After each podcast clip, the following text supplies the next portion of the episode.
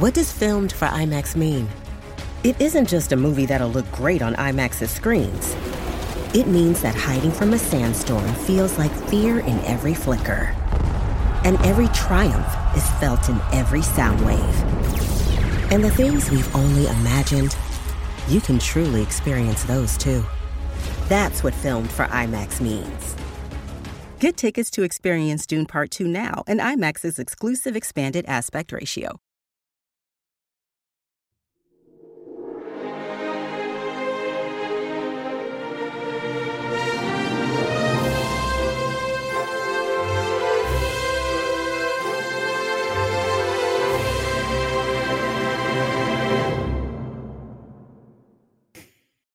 It will never I'm not even- be funny. I didn't even watch it. It's so I didn't even watch it this time, Cameron Kennedy. You can't hurt me if I don't see it. Welcome back to Kinda Funny's Jurassic Park in review. Of course, I'm Tim Gettys. I'm joined by the producer slash seducer Nick Scarpino, Top of the morning to you, Tim. F you, Cameron Ken. The Nitro It's his Rifle, birthday. Andy Cortez. nice to him. Hello, happy Oh, birthday, yeah, Ken. It'll be my birthday soon too, and guess what I'm gonna get on my birthday? Just fucking that thing over and over again with the crack sound on my lower back, which has happened before. And it is also Christmas in April. Joey Noelle. Hello. And making his first appearance on this show, but he'll be here for the rest of them. It is the one and only Big Daddy Greg Miller. Cameron Kennedy, I want you to know it was a rough weekend, and that uh, intro brought me and Jen endless amounts of joy. We did rewatch that many a time to laugh. I can't count how many times I've watched it. Like, I watch a lot of the interview intros a lot, but like the fact that it was also made into a TikTok and stuff with Nick's reaction, like, oh, it's a beautiful. The beautiful worst thing. was when I showed it to Danielle, and she was like, Mhm. she's like, oh, this is this was her reaction. And she goes, oh, it's funny because you're old. She's like, right. yeah. She's right. Yeah, she dunked on me. Of course, this is Kinda Funny's in review, where every week we rank, review, and recap different movie franchises. Currently, we are doing Jurassic Park to lead into the third Jurassic World movie with a small break in between the Park series and the World series to go back to the MCU for Doctor Strange. You can watch the show on youtube.com slash kind of funny or roosterteeth.com. If you want to get it as a podcast, just search your favorite podcast service for Kinda Funny in review and we'll be right there for you. If there is a movie franchise out there that you are interested in hearing our thoughts are on, chances are we've already done it. So please go check that out. If you wanted to get the show ad free and watch live as we record it, I need you to go to patreon.com slash kind of funny. Just like our Patreon producers, Molecule, Fargo Brady, Pranksy, and Anonymous have all done. We appreciate all of you so very, very much. Today we're brought to you by MeUndies and Maple Story but I'll have to tell you all about that later because we got to get into it, everyone. The Lost World, Jurassic Park, aka Jurassic Park 2, has a runtime of two hours and nine minutes. There is roughly 50% more dinosaur action in this one than in the first movie. First movie having about 15 minutes total, this one having a little closer to 23 minutes of dinosaur action. Released on May 23rd, 1997, after the original novel's release and the first film's success, fans pressured Crichton for a sequel to his novel. Following the book's publication in 1995, production began on a film sequel that we saw here. blame them. Directed We have by- to blame them. Then We have to blame them. Uh, directed by Steven Spielberg once again after the twin hits of Jurassic Park and Schindler's List, both, both in 1993. He took a rare sabbatical and didn't return to the director's chair until this movie in 1997. Uh, the shoot finished before the scheduled 74 days in classic Spielberg fashion. It was completed in 69 days. So shout out to you for that. Um, but also, Spielberg's known for getting movies done earlier than planned because of his meticulously planned out shots and how the, that coverage can allow uh, things to be done a lot easier when planned correctly. Music was done by John Williams, an American composer known for scoring 2002's Catch Me If You Can, starring Leo D and Tom H. Yeah. Um, this had a budget of $73 million. That was for you, Andy, and I didn't even get a fucking chuckle. who's okay? Tom H? Oh, Tom, Tom Hanks. Hanks. Thank you. Thank Jesus. you. Box had a John budget Williams of- getting referenced for "Catch Me If You Can." That's where you're gonna Mhm, bring him in. mhm. Okay. Starring Mhm. LDC and Tommy H. Mhm, mhm. Uh, Yeah, it just because you budget- couldn't keep up with how the kids are calling the actors out there. Don't take it out on T Why? Hanks. Don't take it out on TG. All right. I Tim, never would. Tim, I, I love thought it was really SLJ as well. Thank you. it was What's up, really Kev? cool. I thought it was really cool, Tim. I appreciate you, know Kevin. Thank you, JGL. Budget of $73 million, a box office of $618 million. It had the biggest opening weekend up to that point, beating Batman Forever. Additionally, it had surpassed Mission Impossible for having the largest Memorial Day weekend ever, as well as three opening records held by Independence Day. So, Jeff Goldblum raking in that cash, everybody, in the 90s. Uh, the Lost World broke several other box office records as well. It took the record for highest single day box office take, 26.1 million on May 25th, a record held until the release of Star Wars Episode 1 in 1999, and then broken many, many times after that. Um, it also became the fastest film to pass the 100 million mark, achieving the feat in just six days. Um, a fun fact for you that I feel like you'll appreciate a lot, Nick.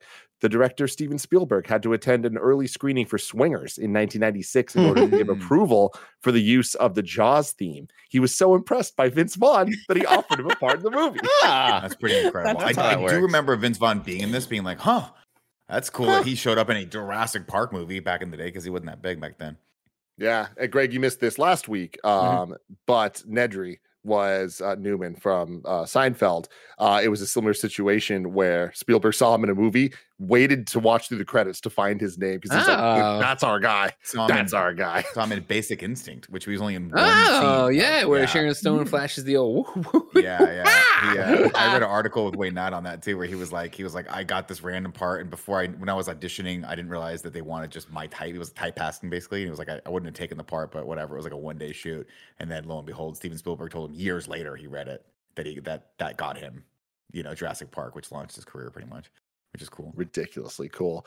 Greg Miller, you weren't here last week to talk about Jurassic Park, so now I want you to talk about The Lost World. Fuck you. God damn it. what, you know what a thing to miss a perfect movie and then come to this. Just you missed the one good one. Yikes, man. I tell you what, like I remember not liking Lost World, but like not remembering much about why I didn't like it. It's one of those movies I watched once, probably in the theater. I was, you know, we, I was a kid. We were all super stoked about Jurassic Park the first time around, and then come to this one. Uh, is something wrong with your hat, Nick? Was your hat a joke? I got, I got a little dirt, dirt on the brim of my hat. Nobody told me, Joey. I- Joey, what the fuck? oh, so I'm on Nick's hat duty. Okay. Uh, and so to turn this one on and start watching, it's just like Jesus Christ, like what, what I.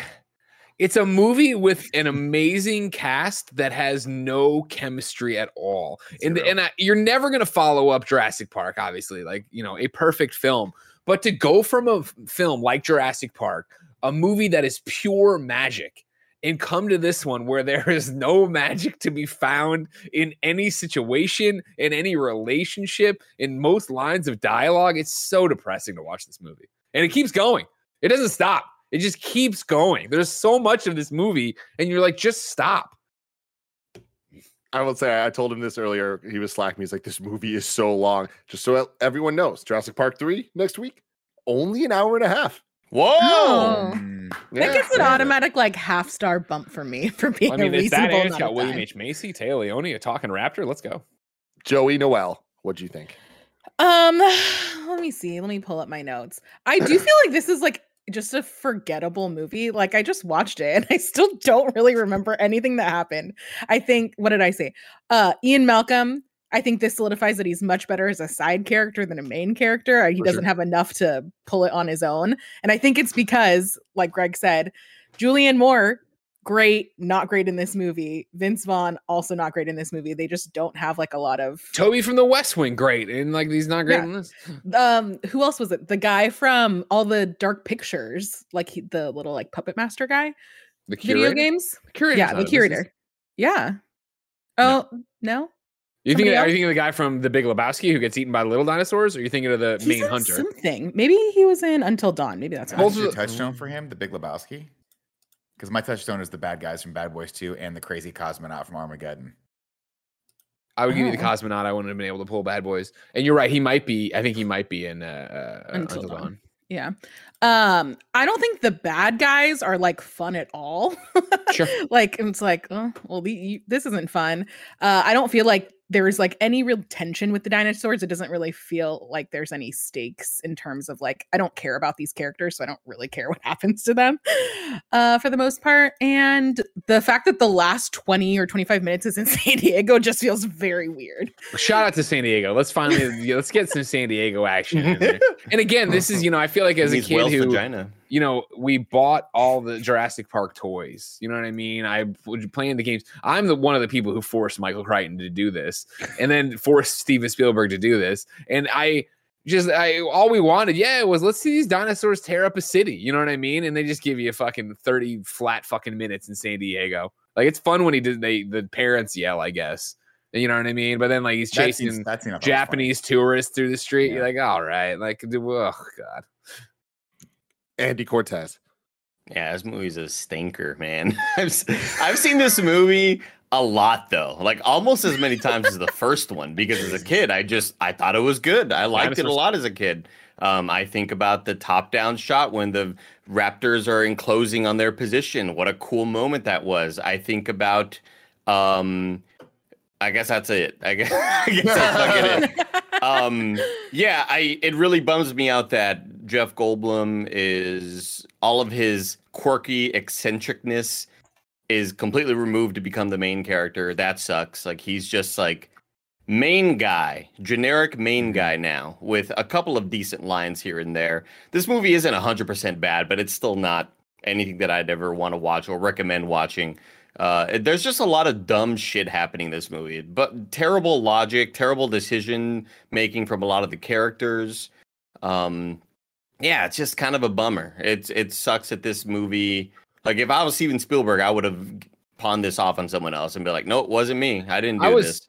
I was shocked. I didn't remember. Obviously, I was a child. So when it popped at the end, it was like directed by Steven Spielberg. I thought it was just gonna be a produced credit, and I was like, "This Mhm. he directed this? Yeah, The Jesus guy that- Christ!" The guy that ends up directing three was really fighting to direct this one, and that didn't end up happening. And then they, and then eventually, when Steven was like, "I'm not doing three, they're like, "Okay, cool, you can have it, Joe, Joe, whatever your name is." Yeah, Nick, what it's- did you think? it just Oh, stinks. Yeah, that's about it. Uh, I think I think it's important to know, and you probably have it as a piece of trivia, Tim, if you haven't already said already, that Steven Spielberg's only directed two movie, two sequels to his original works before, and it's this and Temple of Doom. Mhm. not not great at the old sequel game, old Stevie Spielberg. Uh, but this movie, I think, was just kind of you can feel that it was rushed. You can feel that it wasn't Crichton's best work. It's definitely a money grab, and you can see that just in general, just in the title alone. The move, the book was called The Lost World. They that not The Lost World colon Jurassic Park, and it had the emblem. And at least Michael Crichton, and the book publisher, trusted people to just kind of put two and two together, read the fucking back of the book where it said the critical, the, the acclaimed sequel to you know to Jurassic Park. But in this one, they're like, we don't know if people are gonna get this, so let's call it the Lost World Jurassic Park. Why not Jurassic Park Two called the Lost World? Doesn't that make more sense? Who cares? Get it out. Let's get it fucking done. This movie couldn't be less exciting for all the reasons that everyone's talking about. I don't care about the characters, and if I don't care about the characters, I don't care that the characters care about the dinosaurs. The oh subplot Oh of God. Vince Vaughn being this sort of like environmentalist uh, trying to take care how dare you try and kill this i'm like it's a fucking t-rex that's trying to kill you twice and you took the bullets out of this guy's gun are you out of your fucking mind Yeah, Like, that's such a like- that's such an act one move before they try to kill you, before Right. you're in the fight of your life, not like And And before you're just killing raptors and like cheering about it, like it, it just makes no sense. Yeah. It's it's it's totally just all over the place. I don't like any of the characters. Like you guys said, it needed like three or four more rewrites. The idea of going back to the island to to save the dinosaurs is a fascinating idea, and I'm glad we never ever see that again. dude the idea that like pete postlethwaite is just a complete waste in this like he's great in everything him. he does and he's just an, he's just another waste of a character in this movie um yeah it's it's such a big bummer i think about i i mentioned that scene i think a lot of the the dinosaur sequences i kind of enjoy mostly because they're just nostalgic from the it's just pure nostalgia when we talk about like yeah nine inch uh skull dome or whatever and then he knocks the dude through the truck and that's fun. I there's a lot of like cute moments like that, but it's just it amounts to nothing. It's just it's just here's some new dinos in new CG. That's really all it kind of is. And then uh, when she fucking kicks the Velociraptor with her Gymnast their abilities. gymnastic moves. Oh my gosh. It's They just cut you from the team.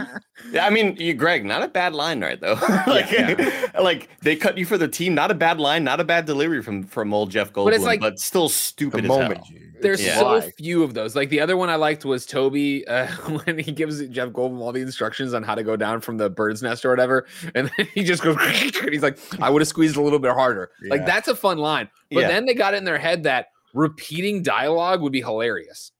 So like the entire f- trying to find Sarah in the beginning of like Sarah, Sarah, Sarah, Sarah, Sarah of Vin- Vince Vaughn and Jeff Goldblum. Jason. And then later on, when they're hanging in the bus, hang on to something, hang on to something. What are you fucking doing? Like, why is, is this isn't playing, guys? This isn't playing. When they do the burger, the burger order, oh my god! Oh my god! Ah, yeah, three double cheeseburgers and whatever. Just But fucking but drop them all. Drop them all. funny- Just kill them is- all. that line wasn't terrible. It's the fact that all three of them said something like, Yeah, you that's guys need why I anything hate it. down there? Yeah, I'll have a double burger." And then Vince Vaughn's like, "With cheese." And then Julianne Moore's like, "Add a diet coke." I'm like, "Oh my Shut god, the fuck up. I want you all to die, all to die." Yeah, yeah. Starting with with Julianne Moore's character, who legitimately is one of my least favorite on screen characters I have ever Wow. seen. Like, honestly, Jar Jar, I'll take him any day over this shit. Like every single thing she does, I'm just like, whoa, how? How the fuck is this a real human being that's supposed to be smart? Like, she's supposed to be the smart character in all of this stuff. And I just I hate her relationship and chemistry with Jeff Goldblum. It makes absolutely no sense. The fact that she is his motivation to get back on the island, like we just watched the first movie last week. We know how scary that whole situation was, how injured he got. He went face to face with the T Rex, and you're telling me that this is how easy it is to get it back on the island, let alone the fact of this, the entire premise of why they would need to go to the island in the first place. Oh, there's a second island? Like, this is sequel the movie to a T, right? For all the wrong reasons. Andy said it's a stinker. I am right there with him. Like, this movie is a stinker. It's Being a kid of the 90s. stinker, man. yeah, dude, and, and it's so sad because the first one was phenomenal, ten out of ten. We talked about that for hours last week, but Oh, you should have been here, Greg. It was great. It was so good, Greg. It's so Good good. movie. Uh, Uh, but the that thing about this one is it's like at the end of the day, it is still a movie, a, a 90s movie with dinosaurs. So I think that for as much of a stinker as it is, I didn't hate watching it. I don't really want to watch it again anytime soon. But like there are still enough things like the Raptors going through the tall grass where I'm like, all right, this is really fucking cool. Like I'm totally into this. And I stand by the trailer going off the cliff scene specifically because of the way it's shot. It feels like a Steven Spielberg set piece. Getting there sucks. The story reasons why they're there, the baby T Rex in any way, shape, or form, such a stupid, stupid plot, and I fucking hate it. But the way that And it comes entire back scene is so shot, many times. I know, I know. But it's Hold kind on, of hold what on. was broken taking- Timmy, we need to take care of him. Get him over here. Blah, blah. Like, what? What? If you were just Andy Cortez, I just wanted to say that when like obviously they they have great sound design and like they take all these samples from all these you know animals in real life and give this movie kind of uh, sort of a it makes it feel real right? The way the t-rexes sound everything sounds very natural sounding. But when the baby t-rex is fucking in that little thing with the tape around his mouth it sounds like nick doing his baby impersonation. It just sounds like eh. Yeah. like it doesn't it, it sounds like a human making a noise and i hate that. And as soon as they take the, the tape off then it sounds like it does like more of an animal cry but when it's in there it's like Yeah. I hate it. the, the, the problem I have is that the, the whole scene, the trailer falling off the cliff, that whole thing belongs in the first movie. And I don't just mean that in terms of like, oh, plot wise or whatever. I mean it in terms of like, it, the things that are good about it are as good as anything in the first movie. Everything else that's bad needed the rest of the stuff that's good from the first movie to like really make it hold up. What I love about it is the dude that ends up dying in the Jeep that's trying to save them. Toby. Like he goes from this character that we just legitimately do not give a fuck about, and throughout that scene, by the time he dies, you're bummed out. And I think that that is cinematography. That is the use of Spielberg kind of making us care about somebody through camera work, through movie making and movie magic. And then it, it's just surrounded by so much bullshit. And it did get me caring when uh Julianne Moore was on the the glass. Like that shit's iconic for good reasons. Like I kept saying Yeah. last week that Jurassic Park is iconic. There are so few iconic things in this movie. Uh, but I do think that that scene stands up despite actively trying to not and to like fuck it up at any fucking uh, left or right that they can take. Um, another thing I like about the movie is their commitment to being like, you should be scared of all of them, even the little ones. The first movie did it as well. I love starting the movie with this and like having them attack little girl and not seeing it. I remember being terrified of that when I was a kid. And even now, it still had like some residual effects of PTSD where I was like, oh shit. And I was like, oh, they're going to come back and they're going to fuck people up later. that shit's cool that is really all the positives I can give to this. I think you guys know I'm a sucker for score and shit. The score sucks in this movie. I'm sorry. How did you ruin the Jurassic Park theme? They did it. They found a way. Life finds a way. Finds a way. Ruined the score in this movie. finds a goddamn way. Yeah, I agree.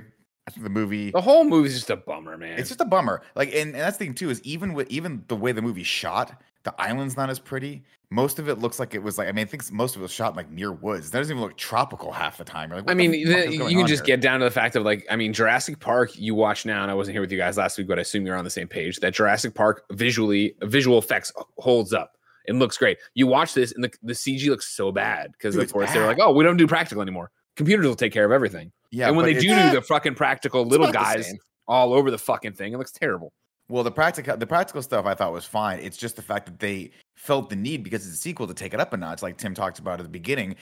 Putting in six more minutes of CG dinosaurs in this is a lot more money. And man, it stands. The first dinosaurs we see, which should be this wow moment of the Stegosaurus coming over the the top, but it's in this little like weird gully, and they just look so fucking fake. It's just underwhelming. And I really hated the the puppet moment of the velociraptor breaking into the glass and you could just tell it's a hand in a head like trying to break into glass it looks so terrible. It looks so bad. You ready for the, the theme song? Last okay. thing I want to say before the plot uh, is one of my bigger criticisms of the movie overall is that for as nonsensical as the plot is, it feels like there's 20 to 30 minutes of this movie missing uh, in between this movie legitimately ending. You could have rolled credits and been fine, and it would still been a stinker. But whatever.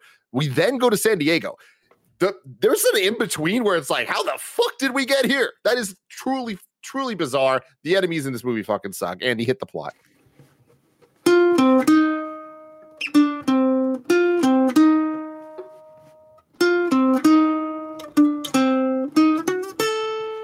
Welcome to Jurassic Plot.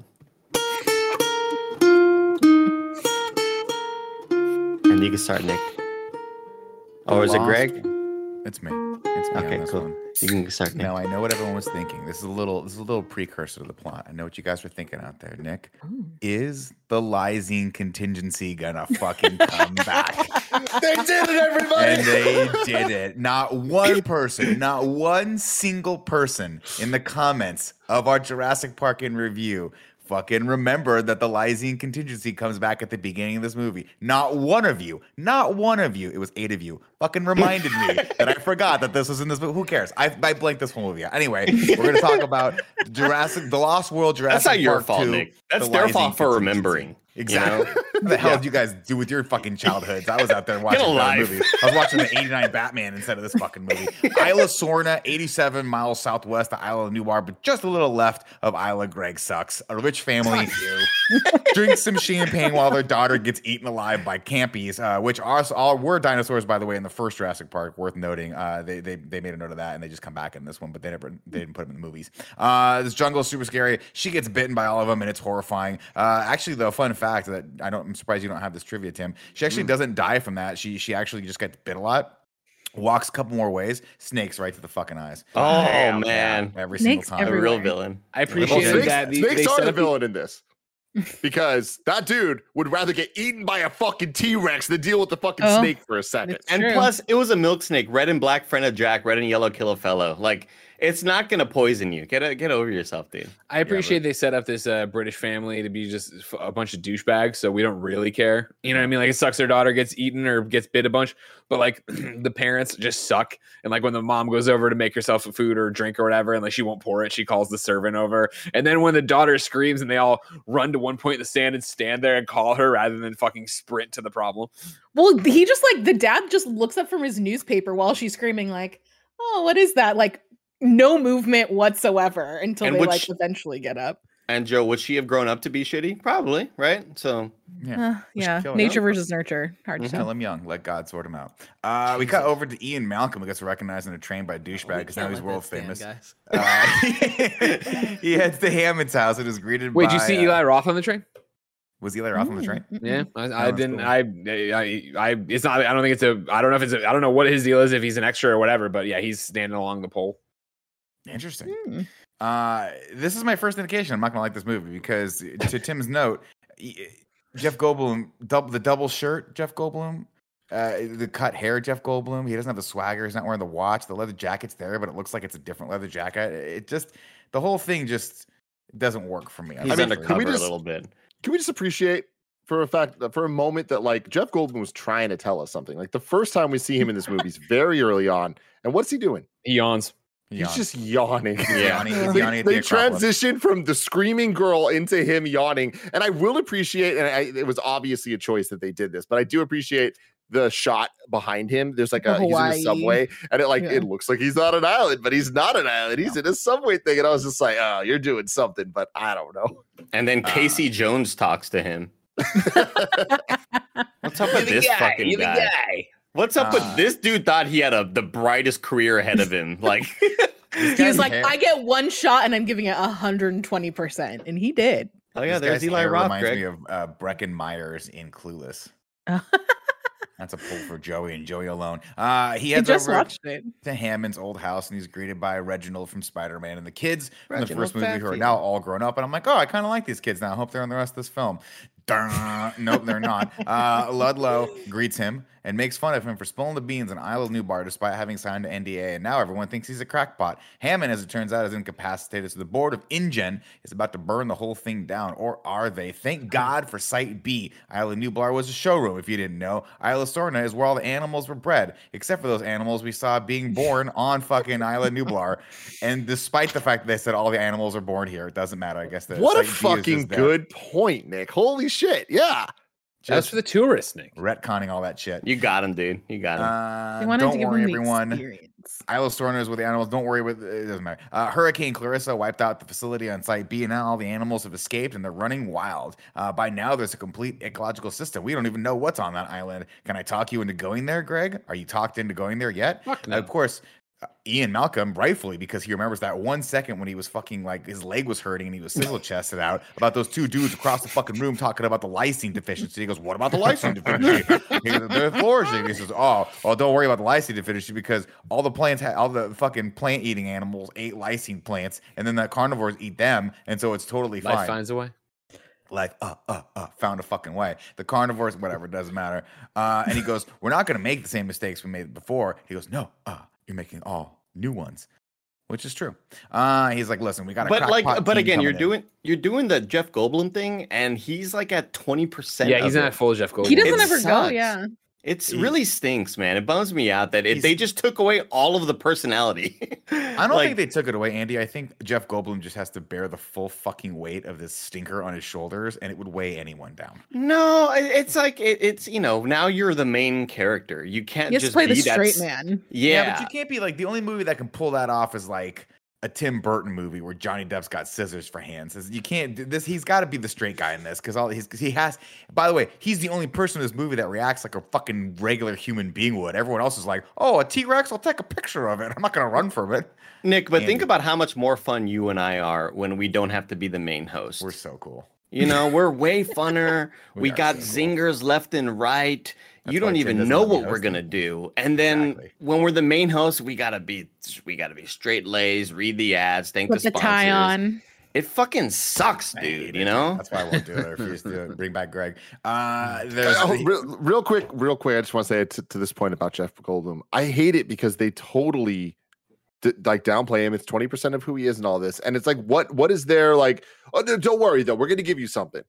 We're gonna give him a shitty family. Like, great. Now we have to deal with the fucking kid. Our least Here's favorite this kid who he these has no chemistry with. at and- all, and then this girlfriend that oh lord. Well, and not to mention that it's even weirder thinking about the first movie of like he has a kid and a family, but like has interacts with the first movie kids like he's never seen a kid before, and that doesn't really make any sense. Oh. I don't like it. Julianne Moore, he ah. meets on the set for the first day as they're filming. Like, all right, cool, you guys are in a relationship. And also, the fact that he has to find out from John Hammond that she went, and she was just like, "Oh, hey, by the way, I just knew that you wouldn't want or you wouldn't come." I know unless- this was a super PTSD kind of thing for you, Yeah. and I know how much it fucked you up because I Oh, talked to you about it. But I my gotta go. God, are you kidding me? Listen, I love my wife. I love her beyond anything on this fucking planet. But if I spent four years telling her the horrors that I witnessed on this fucking Jurassic Park island, and then she went there anyway, I'd be like, "You're on your own. I'm not going there. You're a grown ass adult, and you made this choice. And if you come back with half a fucking skull because a T Rex decided to use you as a gumball, that's on you. I digress. They put a team together of people that you think you would like. Uh, Vince Vaughn. We got the dude, uh, the dude from uh, West Wing. And Toby. then we got Julianne Moore. I'm like, what a banger cast. You gonna throw Jeff Goldblum in there? How could this possibly miss? And then of course his daughter shows up. You're like, oh okay, we got to have a kid in this. And then Hammond tells him about Sarah, so he's like, oh my god, I gotta go. I gotta go save her. I'll, I'll call her and tell her not to go. But of course she's already there. Hammond out thinking everyone. Uh, the old man has lost his marbles, but he's not that far off step.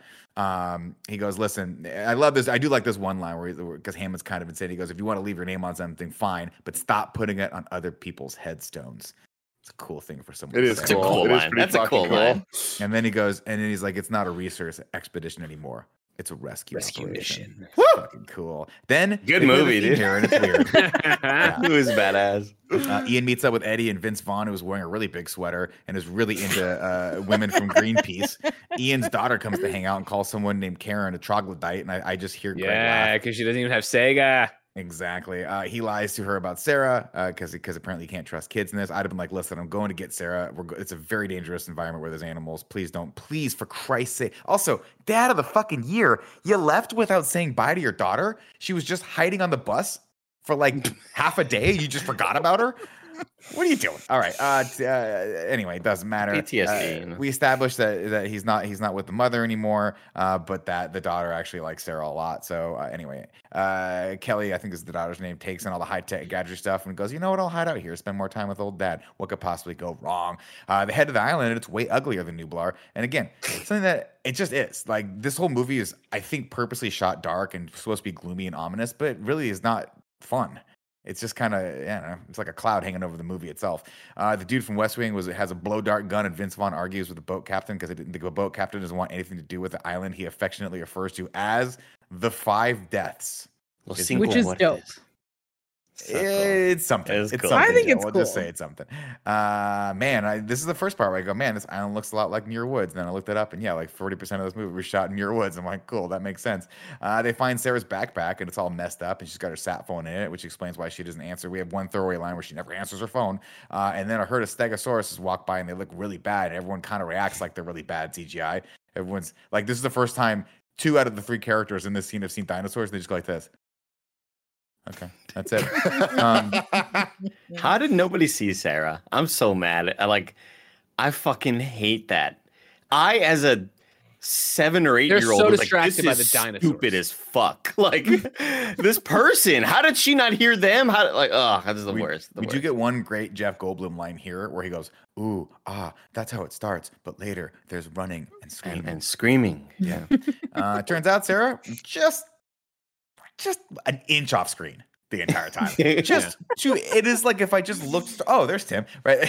You Completely looking for ridiculous. me? Fucking ridiculous. And the torn backpack, Greg, great question. That's just her lucky backpack. It Lucky like backpack. that. Of course, her boyfriend wouldn't know that. He would never know that her backpack always looks like that because he is f- just completely fucking oblivious to everything. She figured out how the animals survive without lysine. They ate more plants and then they got eaten. Oh, that's where they got that. Uh, then she sneaks up on a baby stegosaurus while Vince Vaughn films it and he goes, Man, I'm going to win a Pulitzer Prize for this or a Nobel Peace Prize or whatever. And this little thing is fucking cute. Sarah's camera freaks out because this is a great little touchstone. Uh, this is actually a real film camera that has a mechanism in it that rewinds the film when you're done, which uh, you guys have probably never seen in your life because everything is digital now. But then a herd of T Rexes come. Uh, oh wait, no, I wrote that part before I, I saw the next part. Was I right? No, you weren't right, Nick. Uh, nah, Nick tries to sm- fucking to smoke a dart, but Sarah stops him. Because she's like, they have a highly olfactory senses. And he's like, oh, God forbid we offend one of the dinosaurs that shouldn't be here anyway. Ian tries to tell her how much danger they're in. She calls him the predator. And he's like, what the fuck? I would have just left this part. Uh, yeah, that was a pretty messed up line. yeah. It was I'm pretty- still like failing to see what Their chemistry. what kind of couple yeah dynamic they have because it Yeah, seems terrible. It and remember, though. like she says at one point she'd settle for trying to get him into a cab. Like he doesn't come see her. I is what I took away from that line. Like Yeah. They're protecting their baby. So am I. Like, if you would have told me that they've been divorced for four years, like I'd totally believe it because it just doesn't seem like they like each other. Mm-mm. And I get Uh, it. She's miserable. Yeah. But why would he risk his life to go rescue I- somebody you know he clearly doesn't like, let I alone don't love? know. they had there's a lot of societal pressure that if, if your partner goes somewhere and they're gonna die, even if you don't like them that much, you gotta go get them. You just gotta go. like that's gonna reflect badly on him when this You're news right. breaks. They're like, oh, she died. My Sarah died. Weren't you dating her? Yeah.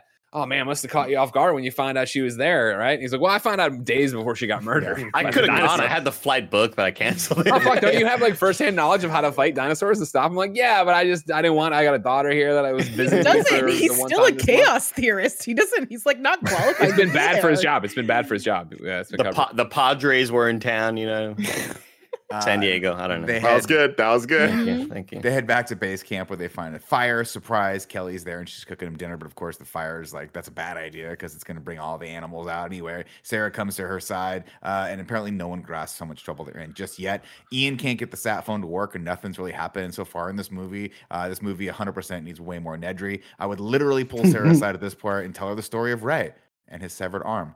But apparently, she doesn't. give a Ray. shit. Uh, Sarah tries to throw, throw Wait, Sorry, did, did I miss the introduction of like the bad guys yet? no, Okay, that has not happened. No, they're yet. coming up right now. This movie And would be also- so much better if Ray Romano was in it. I'm just gonna throw that out there. Or at least Also, his brother. What's like a brother's name? future sp- Robert Robert no Ray. That's what he sounds. Um, future question for the rest of the movie: Does anybody take off their shirt? No. I don't. Jeff Ever? Goldblum Like- uh, At the this- very end, when he's passed out, his shirt's a little bit open, kind of as an homage to him laying down in Jurassic Park. yeah, okay, I'm I'll wait. I'll wait and- till and then. This is gonna sound like but I'm not trying to body shame Jeff Goldblum in this Uh-oh. though, but he's definitely like didn't work out for this so much so that he had to wear the double like the t-shirt underneath the button up, which I know was a sign of the times in the mid 80s, 90s, but like let's put it this way: three years earlier, fucking three buttons down is how far he went with that shirt. Right? He shows up to the island. And there was Am only even two buttons on it. Yeah, exactly. uh, let me know when we get to Taking a that long part. walk off a short pier.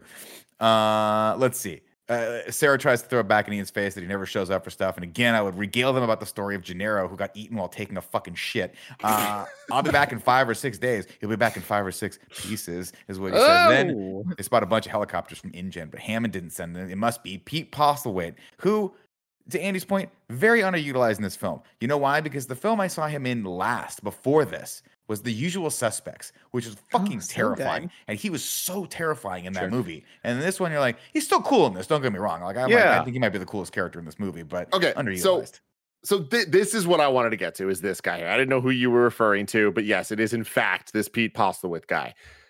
His entire plot is the most 90s sequel thing ever. He's like, these motherfuckers got T-Rexes. I'm gonna hunt it. I And gotta when he first one. says it, you're like, no, no, no, no. Like there has to be something more than this, right? Like he can't, it can't be literal. It's a metaphor for something.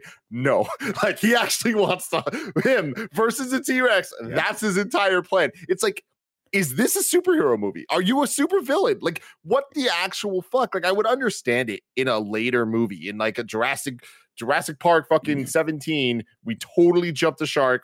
This is Mhm. what's happening now. This is the second movie after the first one we just saw, and his sub his entire plot is I'm gonna hunt that thing. Yeah, I wouldn't say it's underutilized. I would say it's just misused. Like a, Mhm. you have such a cool actor, and even when he's on screen, I enjoy his acting. I enjoy the line delivery. I enjoy his dynamics with the other people, and kind of like, hey, I'm the goddamn boss here. Don't try to like cross me.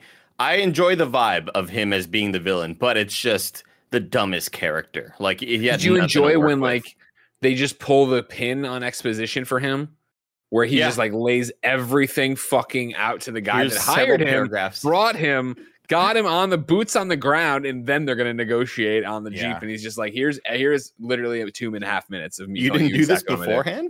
beforehand. Dude, I'll tell you what though, for as much as I fucking want to criticize this movie and this team, these dudes rip through the landscape as they hunt down these dinosaurs, and it's kind of exciting. I'm not gonna lie; they're like darting them and shit, and like The- one of the, the- guys has the cool chair, chair- from ah. the mask. Like, I had the toy. Like- where- I had I had Yeah. the toy where the little chair came out. It was so cool. Kevin and I had the uh the Ninja Turtles uh party van that did the same the same type of uh chair Yeah, thing. yeah. And like we would thing? fucking pretend that Ninja Turtles were fighting dinosaurs, which is way cooler than this movie. Yeah.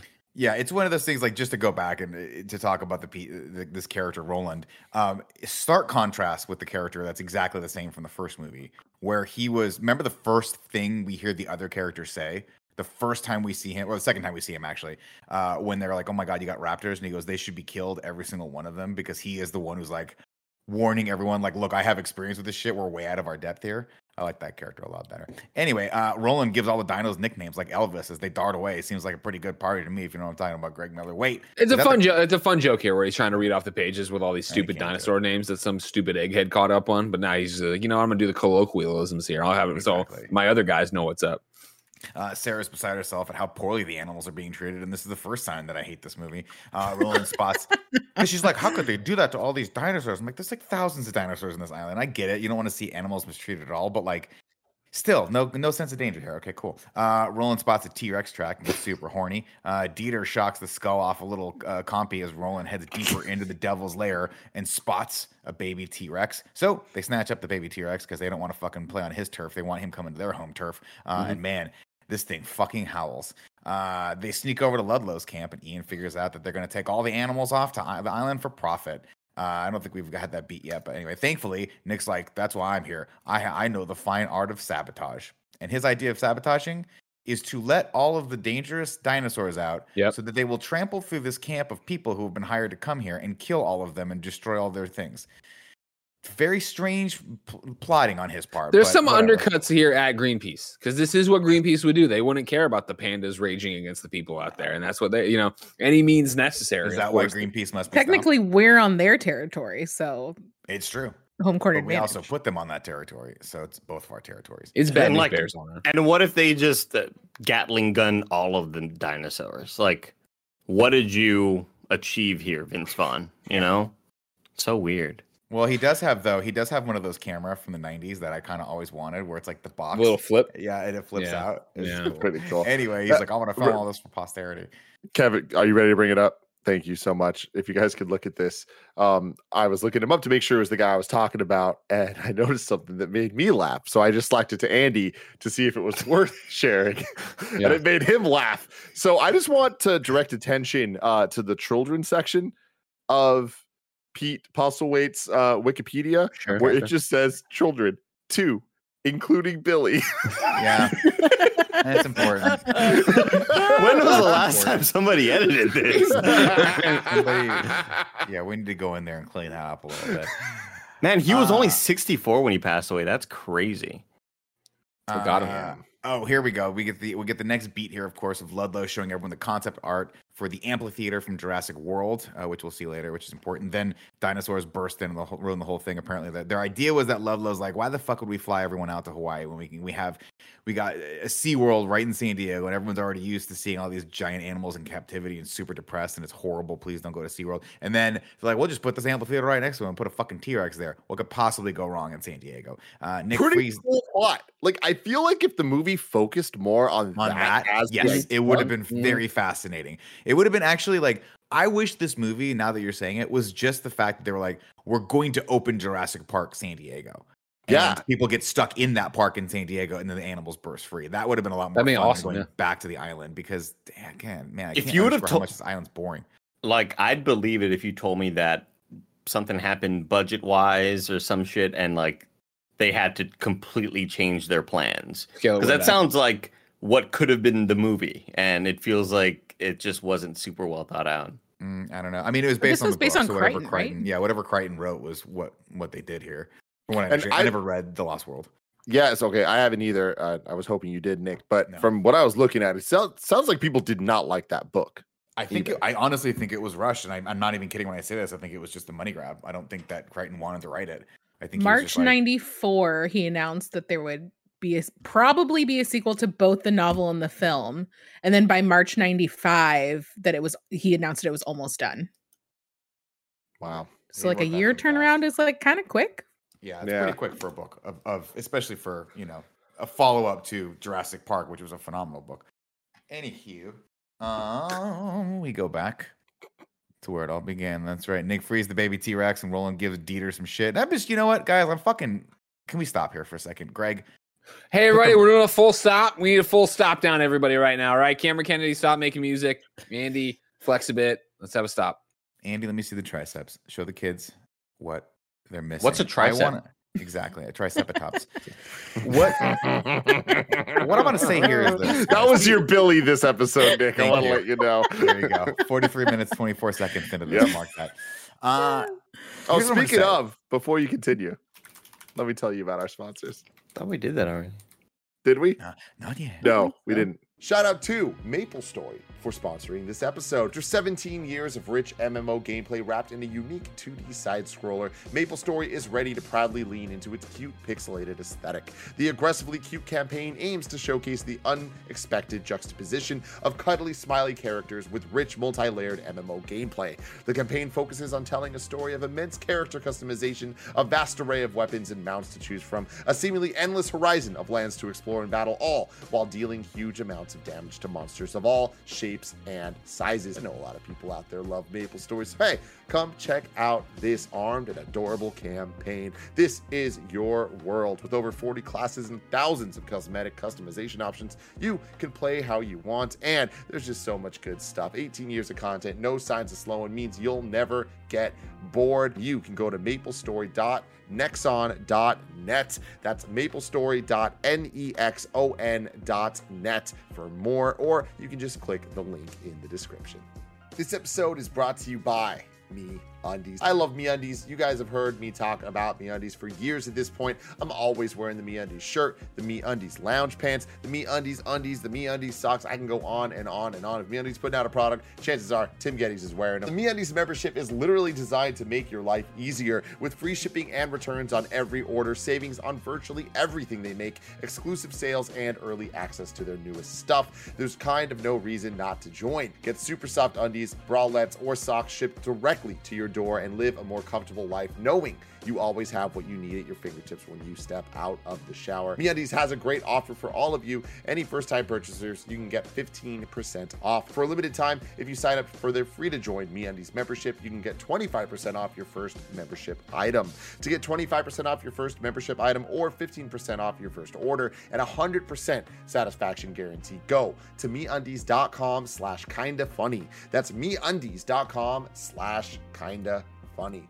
Now we're Oh. back. I thought we always do that before the plot. No. Listen, we've called this guy the dude from Bad Boys 2. We've called him the fucking cosmonaut from. At this point, can we just call him Peter Stromar? Stromar? I can't even say the last name. Fucking go back to calling him, go back to calling him the dude from Bad Boys. Forget it. Forget it. I was trying to. I was trying to pay him some. Stormare? Let's call him Peter Stormare. That's his real name. We got to respect this guy because he's literally in every fucking movie I've ever watched. Anyway, Nick brings the baby T Rex back to Sarah for some help because its leg is broken. And Ian and Kelly try to reach land uh, and they can't do it. Now, we've had so many instances here. I just want to, I was just pointing out for a future, for my future criticism of Ian desperately trying to reach land on this phone. The phone being an incredibly vital and important thing in this world because it is their salvation. Keep Yeah. that in mind. Keep Yeah. that in mind. Uh, they decided to set they got they got to set this baby's bones, otherwise it won't be able to run like the other animals. And later in the line, probably eight to ten weeks from now, it might die. Kelly freaks out and wants to get high, so they go up to that weird cage, which prior I to this, Ian referred to as prime biting height. But he was This joking because that would be like a you know a Vegisaurus. That's the only thing that can get up that high. T Rex. He didn't get to learn that whole thing though. He missed out on that history lesson. He was damaged goods while everyone else was in the. You don't think they making friends. recapped him at some point? They didn't give him a recap, and also he's seen a T Rex. He knows how t- how mm-hmm. tall a T Rex. I hate how proud they are of this thing. Like they introduce it and it's like it's the high hide. You go up high, you hide. Cool name, huh? High hide, high hide. Yeah. And then to have Sarah the daughter be like, I- I'm scared. I gotta get out of here. I gotta get out of here. I want to go somewhere high. Like, shut the fuck up. Like, it's just high. terrible writing, dude. Yeah, That's it's bad. awful fucking writing. Where are you And getting Greg brought this up earlier, but the fact that it all kind of just results in Jeff Goldblum kind of falling, Yeah. like it's like a dun like what? I want to squeeze just a little bit harder.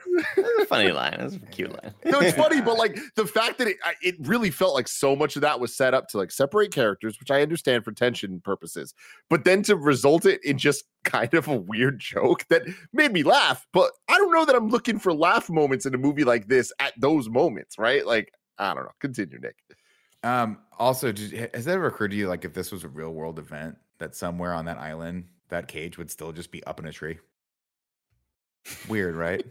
Anyway, Yeah, uh, then they see it. The telltale, they hear the telltale roll of Mama T Rex coming in. Ian's like, "Oh my god, I gotta call down to Sarah and Nick to warn them that this fucking massive man-eating monster is coming toward them." But of course, the phone just rings and rings and rings, and they don't answer it. Not for lack There's of no time. it. They need to save this T Rex baby. We have to set the bone on this T Rex, or seven to 12 weeks from now, it might die. Oh my God. In this situation, if I called one of you and you didn't answer the phone, but you had full capability, again, This is on you. kiss Yeah. your ass goodbye. I'm not coming to save you. Hey, at one point, yeah, I mean, give up. I understand their whole gimmick here is that they are the tree huggers. All right, she's a don't fucking step on a rock. You might set off a turtle, and then that'll make that lizard start talking. I understand. I understand the butterfly anger here. effect? Yeah, that's what she's mad about. Butterfly That's what she's so worried Okay. about. I'm like, oh, we're gonna change the environment of this place we put them on and did all these things to. It's like we got to drop the National Geographic shit at some time. All right, we got no phones, we got no cell phones, we got no regular phones. We don't have phones that plug into cars. We don't have phones. that- Okay. I'm. But, dude, but on top, on, go for it, Greg. We gotta get out of these dinosaurs. We gotta fuck these dinosaurs over. All right. on top of all of that, it's a baby Tyrannosaurus Rex. Like, if it was like, oh man, it's one of the, the leaf eater dudes, the homies, and like, oh, he's a little baby one. We got to save him. He's so cute, whatever. Like, I understand this T Rex admittedly looks really cute, and Vince Vaughn holding him. I was Very like, I. I, I like this and believable. I think they did a good job with the animatronics and all that stuff, with the exception of Andy's Nick baby noise, which I totally agree with. Oh, that. Uh, yeah, okay. Yeah, yeah, yeah. But just like when he's holding him, I'm like, I believe this is a living creature. And like again, movie magic, it takes you out of it a lot, and it's it's cool. Uh, or it takes you into it a lot. But you're saving like Nah, but Tim, you Ah, got it's- to understand that's how they are, dude. Like, the, the- Hippocratic oath. You talk about like the passion they have, and it's like they would save the lion that killed their family. Yeah, Like, the the, the lion was just the T Rex was just doing what it's born but to it's do, like- sort of thing. You know, and you know what? Like, look, I, I'm sure that there's probably like some factual evidence against what I'm saying here. Like, oh, well, if you look at the script, this actually happened or whatever. Oath. Vince Vaughn is like a fucking like videographer guy. Like, Yeah, what the I fuck just does he know don't about it? buy that he is like down for the cause. And if a lion killed his family, he'd be like, I'll save the lion. Like, no, her, maybe. There's something mm-hmm. wrong with her. But like Vince Vaughn is just like he seems like he has a passing interest in National Geographic. Like he definitely No, has a subscription. But you did the Greenpeace thing for the chicks. For the chicks, yeah. That was what I was gonna say. He doesn't care about any That's of the it. thing. It's like come the fuck on. But Not then only they that, but he's recognized a him as like idiot. Earth Alive. They recognize him as the guy from Earth Alive. The and they're like the people that do the blah blah. And he's like, no, we're environmentalists. Fuck you. Like he he said fuck you in my version. I don't know about you all. No, Yeah. it wasn't mine. Mine was PG 13. Oh. Uh, anyway, it's not just, guess what? Ian Rush is back, but it's too late. Mama Rex is there and she's pissed. And it's not just Mama Rex, guys. And that wouldn't be enough. This is Jurassic Park 2. We need twice Two T-Rex. Rex. It's Mama Rex and Daddy Rex. Two Rex, too furious. They take uh, Sure, the muzzle off of the baby Rex and he screams like, uh, uh, oh, this at this point, I, I, I put in the script, Andy, could you please scream? Could you give me the scream? Oh, the uh, the T Rex. Yeah, the baby T Rex. Oh, uh, baby T Rex. That was great. Thank you. Thank you. Uh, Then they give him back to his parents, and everything seems pretty okay at first. And Eddie calls and tells Ian that T Rex are headed back to the jungle, even though I'm like, are they? Because they're not. They're actually right there for no reason other than I can only assume that the T Rexes are the most vengeful of all of the dinosaurs out there. They combine forces to push the van just a little bit over the cliff. Not the full way, Greg. They're like, we want to fuck with these people and let them dangle off the cliff because these Tyrannosaurus Rexes are genius Tyrannosaurus Rexes. The way you And they said just enjoy, it. Mommy's very angry. watching everyone just suffer. Hang on to your butts is what they should have said here as they're going over. Nope. They said hang on to something. What a missed opportunity, guys. Steven Spielberg, call me the fuck up. I'll write your next stupid Jurassic Park movie. Sarah falls down under the windshield. Of course, that is the, that is one of the images that I remember from this movie. Uh, to Tim's point, uh, and you kind of hope at this point they all die, but nope, Nick tries to grab the satellite phone. It fails uh, and falls through the window. Yada yada yada. Listen, Tim thinks this is great. He's gone. I'm gonna have my piece. This is the worst fucking action scene in any of the Jurassic Park movies. It goes on for so long. And they real quick, fall- before he sits down, because I don't even want to hear a shitty Yeah. answer. What was he fucking saying that he this should belong to the first movie? Like, what is he? Was, why I- is he I don't know. What It's- did he fucking smoke today? What? so- I think it's what only happened? iconic because it's the only thing that's What memorable did in this Gia movie. pack in so the wrong, fucking dude. pipe today? the shit is dope as fuck, man. It's so Listen. cool. It's Spielberg at his best. It It's just needed cool. a better It's cool, story Tim. to back It's it up. So fucking boring. They fall so it's many not times. boring at all. No, it's so it's just the so glass, long. the glass breaking on the thing is really cool. The fucking band, bag landing. Can I get one more take at the at the baby T Rex sound? Okay, No, you I'll set you up it. again. They take his muzzle off and he roars. It's very low but good. So that was low. really Wow. good. You have Yeah, the mic- the gate impressive on the breath mic. control on That that. was great. Uh, anyway, long story short, uh, Toby from West Wing gets eaten, uh, and I, I'm actually kind of sad about that because I'm like, wow, I like this guy. Anyway, uh, worth they- calling out one more time how terrible the double cheeseburger uh, whole segment was. very, very horrible, fucking horrible. But that, Greg, what I was trying to say is, if this was in the first movie, they wouldn't have had lines like that. Like, and I stand by that. Sure, that's Like, fair. those that's fair. Yeah. those characters acted like they, they there was actual sense and logic to everything they said and the way people reacted 90 something percent of the time in this movie that is the opposite of true so i feel like if this was in the first movie it would be 10 out of 10 perfect but because of all the bullshit what should have been a 10 out of 10 moment was brought down to probably like a 6 but it was still v- really exciting Agreed. Uh, Shit. that's perfect. uh, let's see. They all fall again a bunch of times. Anyway, long story short, they end up climbing back up. Uh, and, and who is there to meet them? But it's all Roland and his team. Uh, let's see. They get uh, Got to work with the bad guys who Yeah, aren't that bad. It bad turns guys. out. Not that bad. When they get back to camp, uh, Roland tells them that they destroyed all the comms equipment. You fucking idiots! So they're all screwed uh, by moving the baby into their camp. They've changed where the T Rexes roam, Oh and now everything is messed up and everyone is in danger. Says the hippie who only has three lines in this whole movie. Do you know is- who like, the hippie is? Character. No. Uh, he's the guy who plays uh, uh, Mox's dad in Varsity Blues. And I bring this Oh, up because he looks so dramatically different and bald in that. Like clearly this is a wig or whatever. But Thomas F. Duffy is the man we're talking about, ladies and gentlemen. If you're a Varsity Blues fan and you watch this movie, I just blew your mind. Melissa Hagler says, "No way, ha ha ha." See, there it is. Oh shit! Any relation to Patrick Duffy? I'll get back to you. I hope Thank so. you. is it a wig I don't know. Andy's dropping the fucking ball. Hey, what's up, everybody? Welcome to Wicked House Carpino. Uh, this guy gets eaten. I love it. Uh, love Trust me, I, trust me. I opened up the file. I don't know why it's not working. uh, Ludlow knows of an old communication center, uh, and they can head over to you to call. Uh, it's a day's walk, but there's one problem. Uh, what is it? Velociraptors. Uh, also, they most likely still be hunted by the T Rexes too, because they got a taste for vengeance, and now mommy and daddy want dessert. Saddle up. Let's get this movable feast underway, is what Roland says. Then, the more music plays, and it all just seems out of place. Nick takes a quiet moment in the torrential downpour to bond with Roland, which fancies himself the second best predator on the planet. What's the first, Tim? That's right. The T Rex. Uh, Roland spots the blood on Sarah's shirt, and you think at this point he's like, I'm a very, very established hunter. Now, I probably know that these animals can smell very well, and that's the blood of their baby on it. So they're probably tracking us that way. Why don't you throw that shirt out? And she's like, I don't know, it won't dry. The blood's just so pungent. I can't smell anything but blood. Uh, anyway, Roland, Dieter tries to tell Carter he's going to take a piss, but despite hunting the deadliest predators on the planet, Carter has his headphones in at full blast, just taking a break. Like they're not going to find me in this thick uh, jungle. Uh, so Dieter goes over there and, and and and gets killed by a herd of compies. Nick, They just Would you give him like any sort of slack if he was listening to Obsession by Animotion? hundred percent, Okay. hundred percent. I'd be like, you know what? You do you, Carter. Is You it a do wig? you." I don't know. Wigging out with Scarpino. What's up, everybody? A day late and a dollar short. Thank you. Who are we Andy talking about? Cortez. The varsity blues dad the varsity blues dad who Yeah, he Uh, looks so different with this. I mean, that might have been his hair actually. Now that I'm looking, at it. I haven't seen with the hat off. There's no. way. No, I can't imagine that because it looks so natural in Varsity Blues, and Varsity Blues like two years later, according to IMDb. And then Yeah, like, if you look at him now, he's got a very similar haircut. he also kind of Uh, looks like Joss Whedon a little bit now. He does look like Joss Whedon a little bit. Uh, not related to Patrick Duffy, uh, by the you. way, but Mm. it look n- yeah, not related to Patrick Duffy. Uh, but he does have his personal life bio on uh Wikipedia, kind of dark. Just letting you know. Okay, What we'll was your question? what was your- this guy. Then. I was gonna ask if he was related to Hillary Duffy. No, it's Hillary Hillary Duff. Duff. That's a name. different thing. No, Well, no. Google it anyway. Uh, the compies eat him alive, and you're kind of happy for the compies. Uh, Roland I have a gets out- question about these little baby dinosaurs. I wish a things. T Rex would eat Nick right now. Like honestly, him saying Hillary Duffy is like the most upsetting thing I've ever heard. the disrespect.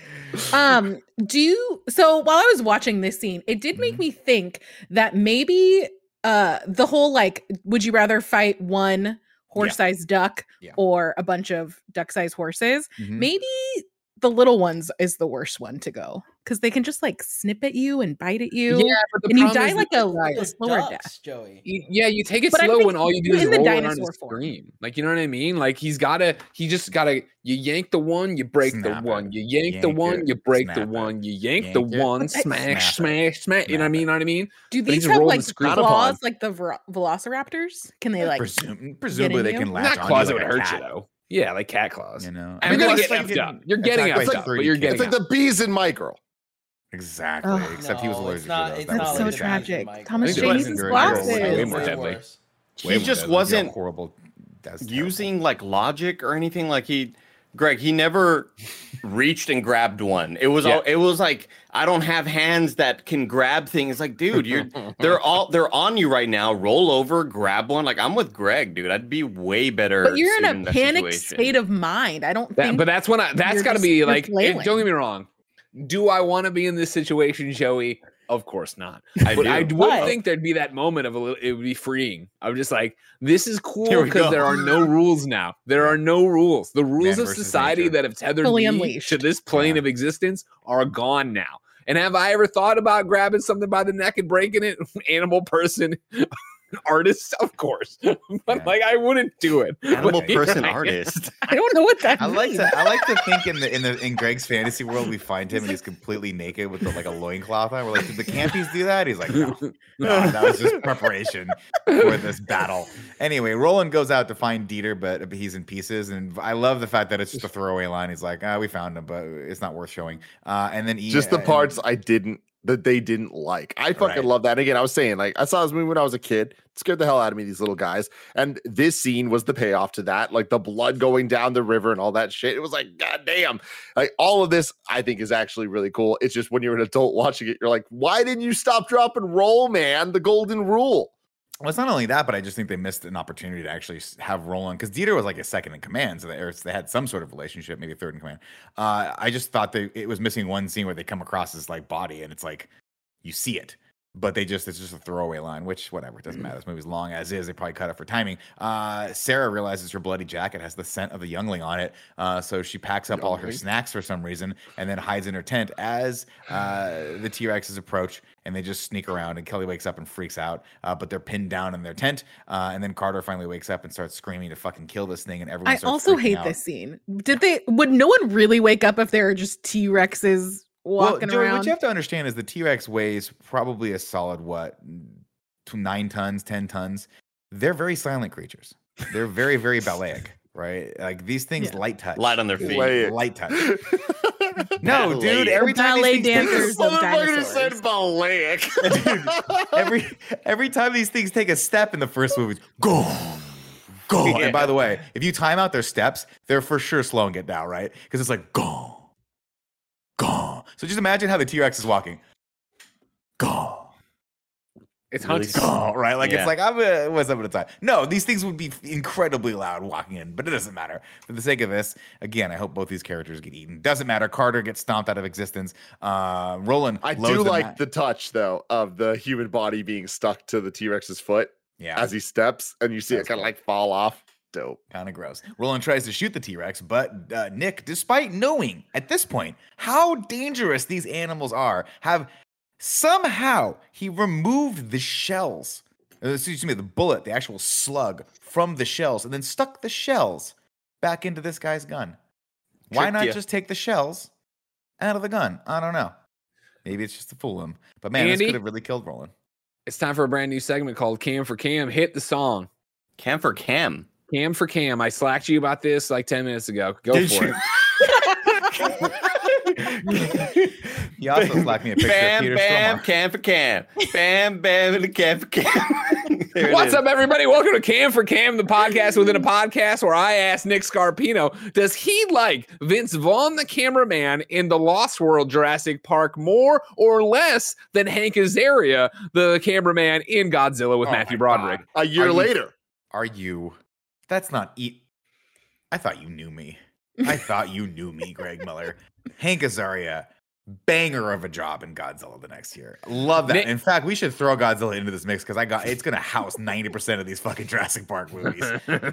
Nick, that was the right answer, and that's been another episode of Cam for Cam. Andy, play me out. Cam, Cam, bam, the bam.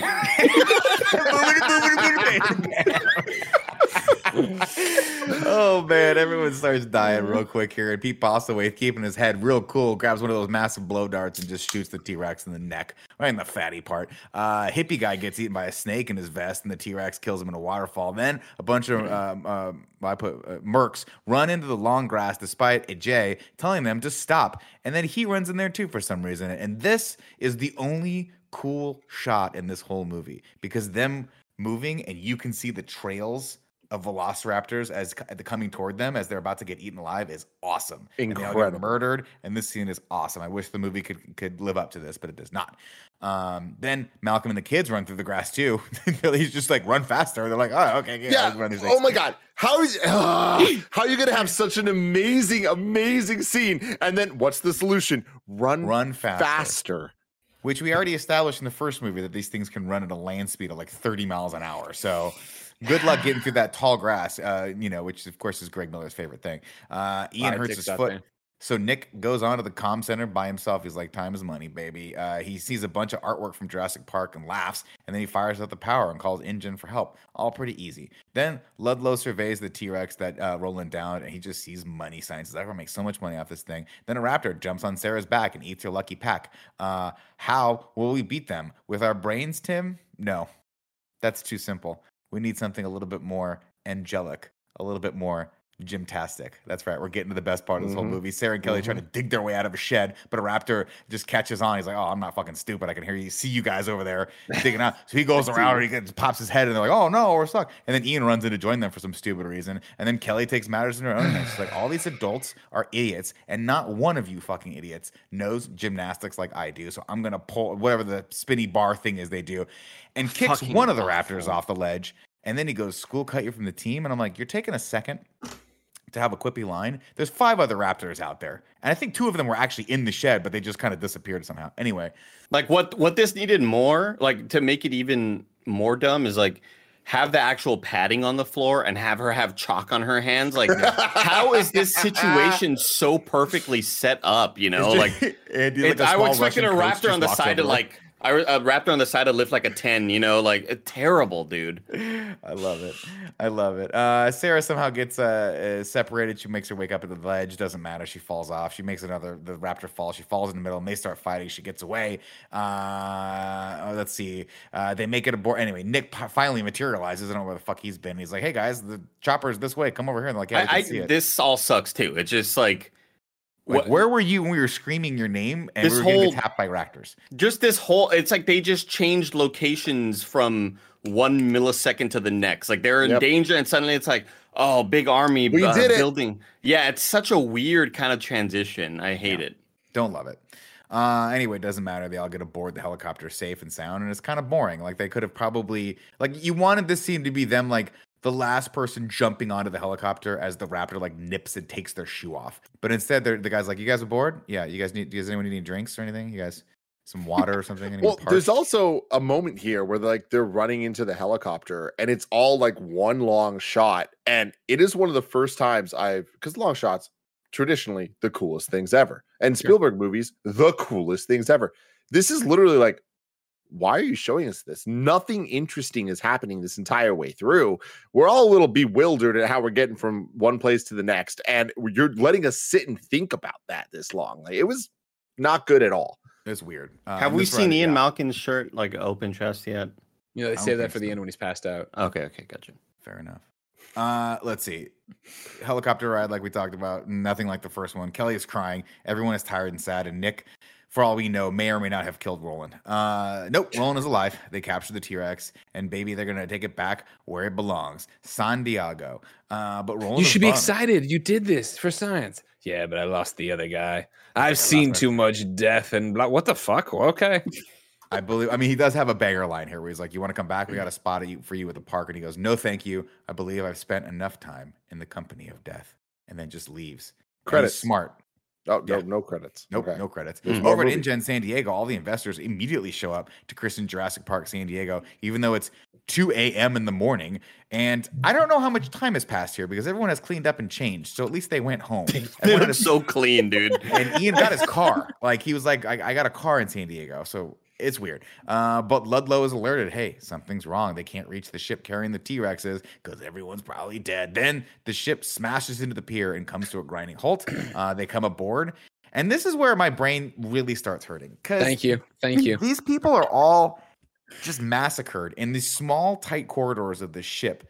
But the T Rex, the only thing capable of killing these things, is still stuck in the cargo hold of the boat. So either it got out and they lured him back in and shut the cargo hold right as they were like the guy, like his. How did the arm- severed arm hit- get to the, ste- the I have no steering wheel or the yoke or whatever the ship? I- How did the Didn't it- captain die? Well, Like, Did- there's no the broken baby glass. Kill everyone? The Did who? baby? The baby T Rex. No, the baby T Rex doesn't learn to hunt until the very end there. It's got a broken Oh. leg. Also, Also, like there must have can't been days or weeks in between this happening, right? Because I imagine it takes a long time for a boat to get from wherever they are to San Diego. I mean, probably at least like, like a day or a couple days. Oh, this guy's sad. Toby. Um, uh, it's weird. Anyway, I, I would imagine it would have been fine if they were like, oh, we had a couple raptors on board and they and they got loose. But no, this That's giant what I thought they were building to. I had forgotten that, and then when they didn't, I was like, oh, okay. It's weird how he killed everyone. Like it would have been cool if they were like, we got him here, and then it burst. Like they opened up the cage and it burst out and killed everyone. That would have been a lot more exciting. But instead, they were like, I guess everyone on this ship is dead. Like whatever. They needed the speed two cruise control ending. Uh, let's see. Back at it. Uh, everyone's dead. Anyway, they go aboard. Of course, one guy's like, "Oh, I wonder what's in this cargo hold." And then Ian's like, "Don't do it!" And the cargo hold opens up, and of course, like a jack in the box, the T Rex pops out. Um, and starts wreaking havoc. Uh, Sarah has one line here before. He's just like, "Why did you wake up the T Rex?" And the guy's like, "Dude, we don't know what the fuck we're doing. Like this thing went into this thing went into a coma. We had to give it a shot of adrenaline, and now it's supercharged. Like it's a dinosaur. We don't know how to do this." Uh, let's see. Uh, uh, Ludlow has the baby T Rex, and Sarah gets an idea. Uh, let's get the baby and use it to lure Mama away from Comic Con. Now, uh, to the casual listener, it might seem like I hate this movie, but it's all worth it to watch a T Rex drinking someone's pool. This is the oh, the best scene in this movie. Why? It does remind me a little bit of Optimus Prime and I, Transformers. thank you. is that Thank you. Nick. You was gonna get back to Yeah. Transformers, and I But appreciate two, that. I love this is classic Spielberg. Kid sees the dinosaur. It's not that I tripped out about it. Goes to wake his parents up. His parents are having a bad relationship because they probably shouldn't have had this kid to begin with. Uh, go like fuck this kid. He sucks. Looks over and the dinosaur leans his head up with the chain from the dog and the oh, doghouse. so sad. Yeah, but it's a good, it's a very well choreographed, but you don't have to see the dog die to know what happened. And then the parents freak out and the kid takes a picture, right? The kid's like, fuck you guys, I was right. Love this scene. Uh, the rest of it terrible. Sarah and Ian head to the secure facility where the dra- uh, uh, he's like, they're like, Ludlow, where's the baby for Christ's sake? And he goes, it's being held in a, s- in a secure facility, which makes you think that maybe it's a secret secure facility. Nope, it's the amphitheater that says Jurassic Park on it. That's where they're holding this baby. And like you guys know that I am a sucker for a fucking theme song playing as much as humanly possible. Again, I said earlier, I don't like the score of this movie. Every time they show the logo, they do the doo doo doo, and I'm like, you can stop. No, you can just fucking stop now because that. this is not hidden. It never hit once this entire movie. And this time, when they show the fucking logo of the the place, I was like, oh my god, kill me. Uh, they pull up and Also- throw.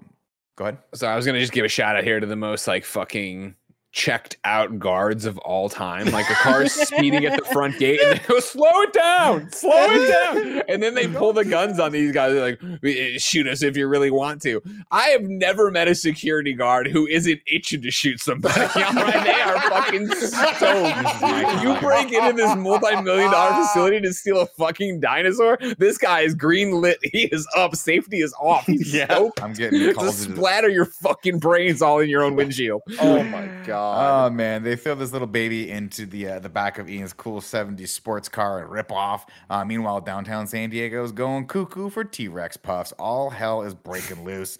A guy gets eaten near a blockbuster, and it's the worst T-Rex puffs. ADR sound I've ever heard in my entire life. And then Ian and Sarah catch up to the T Rex at the 76 station, and it chases them down the street. Ludlow gives orders to shoot the adult and save the baby, while Sarah and Ian run uh, the baby back to the cargo ship. What's the the plan here? Is kind of flawed, whatever. Then they jump, uh, they, they put the baby in the little cargo thing, and they jump off the edge. Uh, Ludlow, who doesn't see any of this happening, just runs aboard to make sure that his investment is safe. And he goes down and he sees like, oh, little baby, hey, little baby and doesn't realize that, of course, the T Rex, the sneakiest of all the dinosaurs, just creeping down the steps behind him, right? Mind you, every time it takes a step in the first movie, every piece of water fucking thuds. But this one's like, "Bleedoo-doo-doo-doo, a part of my drew. I'm ballet.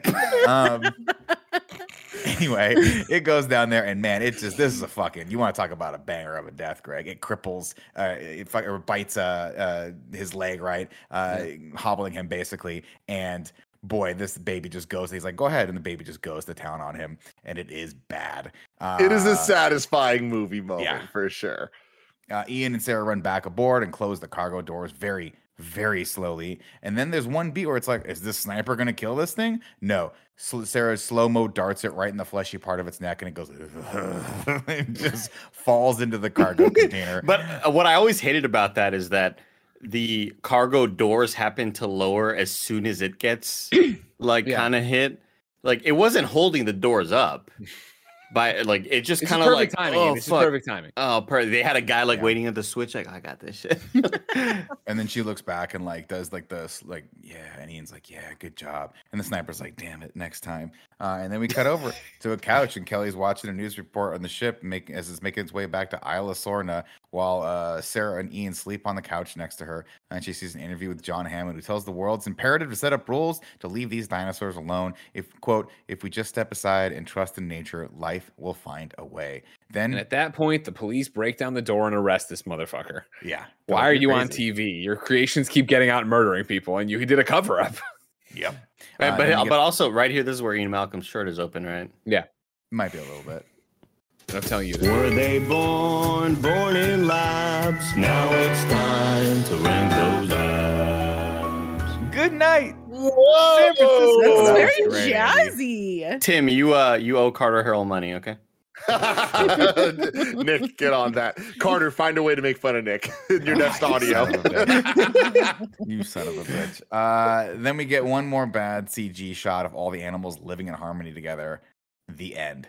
Let's make 10 more of these. I hate that. I the fine. It's like why the Stegosaurus is just cool with the T Rexes. Been fucking what? Come on, Life finds a way in. Come you know? on. come on! They're just kissing neighbors now. What's going on here? Well, you know, Andy, if, you, if you've seen if you've seen a watering hole like in, in like sub-Saharan Africa, you'll know that the lions just love hanging out with the gazelles. They're usually like when the cameras turn on, like guys, guys, guys, it's our time, right? And they I hunt each expected other, a it's, T Rex to be like, "Hey Harold, how's it going, man?" Yeah. Like, ah, doing great, dude. Sunny day. Got the kids' so baseball bad. game Got the kid out here, sh- showing him, showing him lay land. No deal. and also like we have the vastness of the first movie when the first time they see all of the, the dinosaurs together. This is like a little fern gully where they're like, "This is fine, guys. Just film it. Just shoot the plate. It's fine. It doesn't matter." God, terrible. It's over. Yeah. Rank it number two. Andy, please hit haiku and review. Seven syllables in the middle. You'll need five for the first and last line. If it's not poetic, no need to fret it. Haikus don't need to rhyme. Haiku in review. Haiku in review. You can go to patreon.com slash kind of funny to write your review in haiku form, just like so many of you did. But first off, I want to give a very special shout out to a thing that I want to take full credit for, and I had nothing to do with, Oh wow. per usual here. Uh kebabs infamous, kind of funny best friend. You know him Mm-hmm. from kind of funny games and everything. Won a Jurassic Park poetry contest. That's Mm. nice. I saw this, but I was like half asleep when I saw this tweet. I thought I dreamt it. Jurassic World Evolution, the video game, says April is National Poem Month. So let's mark the occasion with a small competition. We're giving away a Camp Cretaceous dinosaur pack key to the best Jurassic World Evolution 2 themed haiku you can come up with. It's Cretaceous, com- by the way. Jesus Christ, that's good. Yeah, you're, sorry, you're Christy. right. I, am a big fan of them lobsters. You know what I mean? Ah, uh, Kebabs wrote, "This science can give the illusion of control, but life finds a way." And that won him. That won him whatever the fuck Jurassic World Evolution's given All away. So you know, I, I think it's pretty cool that So you know cool. Haiku and Review is given back in some way, shape, or form. uh, Mr. Pedro Rocks Zero One writes in and says, "Life uh finds a way. Truer words never spoken.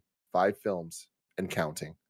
Uh, miscellaneous, of course, writes in with the plot in haiku. Hammond strikes again, sends Malcolm into the den, trying to amend. Danger, she denies. They find stowaway surprise. InGen fills the skies. Fancy camp got tossed. Otherwise, I'm kind of lost. Trip not worth the cost. it all goes to shit. They scream, cry, hide, run, and trip. Saved by gymnastics. Oh, To the aisle to stay while the theme song starts to play. Life will Finds find a a way. way. Mhm. Now, I, I do want to give a shout out to, of course, haikus, right? 575.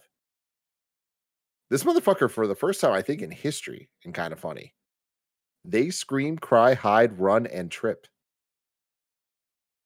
Seven words, Ooh, seven syllables. Oh. That's Wow. incredible. Wow. Yeah, Holy unheard shit. of. Wow. Unheard of. Very damn cool. And Joe Mertens writes in and says, Forget Hot Malcolm. It's Pete Postlethwaite in shorts. Gasp and swoon, right, Nick? Let me get this straight. Vaughn's an eco terrorist. That's really a thing. The boat makes no sense. Stay classy, San Diego. This final act sucks. Who does? uh, and then this is not a haiku, but I, I do want to read it here. B Bull 89 writes in and says some trivia for you about the Barbasol can in the mud. In the 2011 Telltale Jurassic Park game, Oh, yeah. The central MacGuffin is about chasing the can. You play as Dr. Gerry Harding, the father of Julianne Moore's character from The Lost World. Nedry had two contacts at the boat that were to meet him, and when he didn't show, they go to find him in his can of dino DNA. Also, the can the game brings up the lysine defici- deficiency. Another doctor put a cure to the lysine deficiency into the water supply of the island to keep the dinos alive. Smart.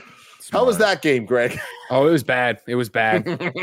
I can't remember if I played it or reviewed it, but I definitely did not enjoy it. I played the one uh, on PS1 where you just start off as a compy and there was no save mechanic. I don't even think like you use a me- memory You don't card. Burger King? It, it, it sucked so bad, dude. That was that game was terrible. Oh fuck! I P- reviewed it. The The PC game, though. The that shit was dope as PC RTS one. Oh, I never played that. Uh, Tim, if you don't mind my review, um, yeah, my I gave it a five point five mediocre, and my verdict reads like this: Like I said, I wanted Jurassic Park to be good, but just like John Hammond's dream of a dinosaur amusement park, it doesn't pan out. I wouldn't call Jurassic Park a bad game, as it works and does take us back to a time when dinosaurs stiffly roamed the earth. Uh, but the story animations and general gameplay keep it from being able to contend with most titles on the market, and that includes other Telltale titles. Damn. Damn. I had a Now fucking it's gift, Andy. And here you are Used a now. decent one. Yeah. Fucking disgusting. Uh, Ragu Bagu. Ragu. Bagu. What's up, everybody? Welcome to Rad Guys Talk Bad Guys here for Jurassic Park in review. Number one on the list, good old Nedry. Where do we want to put Ludlow and Roland? Two, right? Yeah, Two, yeah. I don't, they I don't feel like we have They're to not great. really discuss Yeah, this a Yeah, whole that was lot. pretty Uh, easy. uh, uh. There you go. Ludlow and Roland from Jurassic Park, The Lost World to the lysine contingency. So, Greg, normally here we would go straight to the ratings, the rankings, all that Sure, stuff. But sure. there is another podcast within a podcast that we have added for Jurassic Park, and it is called Dinosaurs, S O R E S, Dinosaurs, colon, which death is the Beth? Yeah. This I that like was that. mine. That was my I addition. like that a lot. I like that a lot. So, Joey, can you please uh, give us the pitch on what this podcast is about? Yeah, it was just ranking the best dinosaur deaths. Honestly, I have like a little list of the ones uh that we have from this one. The ones that stood out to me personally was uh Snake Guy death. Okay. That was pretty good. Uh the guy from whatchamacallit that got killed by all the little dinosaurs. Armageddon. So Peter Stormare, say his name. Yeah. Say Stormare. his name. um, the little tiny child at the beginning. But I want to give a shout out specifically to the guy that Tim pointed out, which is whoever guy got stepped on by the T Rex and then got stuck on his foot. Carter. I feel like he should Mm. also get a shout out. Sorry, there were no lamb legs for me to put on the list. for Unfortunate. this. They were So, goat so the way this is going to work is every movie we're going to choose the one moment and then we rank that one moment against the other movie. So currently the number one is from Yeah. Jurassic Park 1, which is Nedry's death with the psh, poison in the Jeep, all that stuff. So now we need to decide who is the number one death from this movie and then rank it. It's Does got to be anyone Homeboy getting ripped feelings? apart. I think it's Homie getting ripped apart. Yeah, I would think so too. By the two T Rexes, right? That was dope. Mhm. Yeah, that Yeah, was. I'm with that as well. Because like you thought for a second maybe he'll live. Like I thought he is enough of a character to survive this. Exactly. Yeah. yeah. And they just didn't give him any hope. Uh, And, zero and my the reason I like it is the same reason I like the Nedry death, which is that it was built up so much. Like the tension was so long, and there were so many ways it could have happened that you were like, "Oh, he might be okay," and then it wasn't. So I would give it to that as well. I still don't think it's as good as Nedry though, so I think it should be under him. And I agree. Agreed. I Agreed. agree on that. Nedry was a payoff both in story and performance. So there we go. So, Number one, the Nedry death. Number two, dual T Rex Tug of takedown of the faith. I also hated how Pete Yeah. Postlethwaite went to go went to go trank the T Rex, right? But just stood out in the most middle of openings with no cover, Cover. around him. Like Mm. he Joey, he could have sat behind the log and just like psh, popped it, stuck another one in, never been seen. But he just like let me Looking step in heads. this center area with no trees around me, so you could see. Ah, stupid. It's like when we movie. res people in Fortnite, we're like, there's all these trees that we could go behind, but no, let's just get Sometimes stand in the middle of open. nowhere so we get Joey, sniped and all don't die. keep- Yeah, Kevin's always screaming, Joey, "Res me, come on. res me, res me." hey, We get it. We're hey. gonna do it, Kev. No, you're not. You walk away. You leave me all the time. Yeah, we no, gritty you on, gritty top on of the it, bro, person, bro. the other person, Gotta and gritty it's on it. Kevin. This movie's Guys, number two. Now it's time to rank the movies. Currently, number one is Jurassic Park. I feel like obviously the Lost World Jurassic Park is number two. Uh, does anyone have anything else to add to that? No. No, it's a stupid movie. Did we preemptively rank it lower? I I mean, I I, don't know don't- if you want to do that. That's my thing. I don't. I don't know uh. that I'm ready to commit to that, Joey. And I'm not saying that I think it's going to be higher, but like, I going into this one, I had a feeling of like, look, it might be better than I remember it being. Like, it might be one of those things that we hated on because it's not as good as the first, but it's not that bad. And I was wrong. It is that bad. It really mm. is that bad. It's worse than I thought it was going to be. I'm going into three like.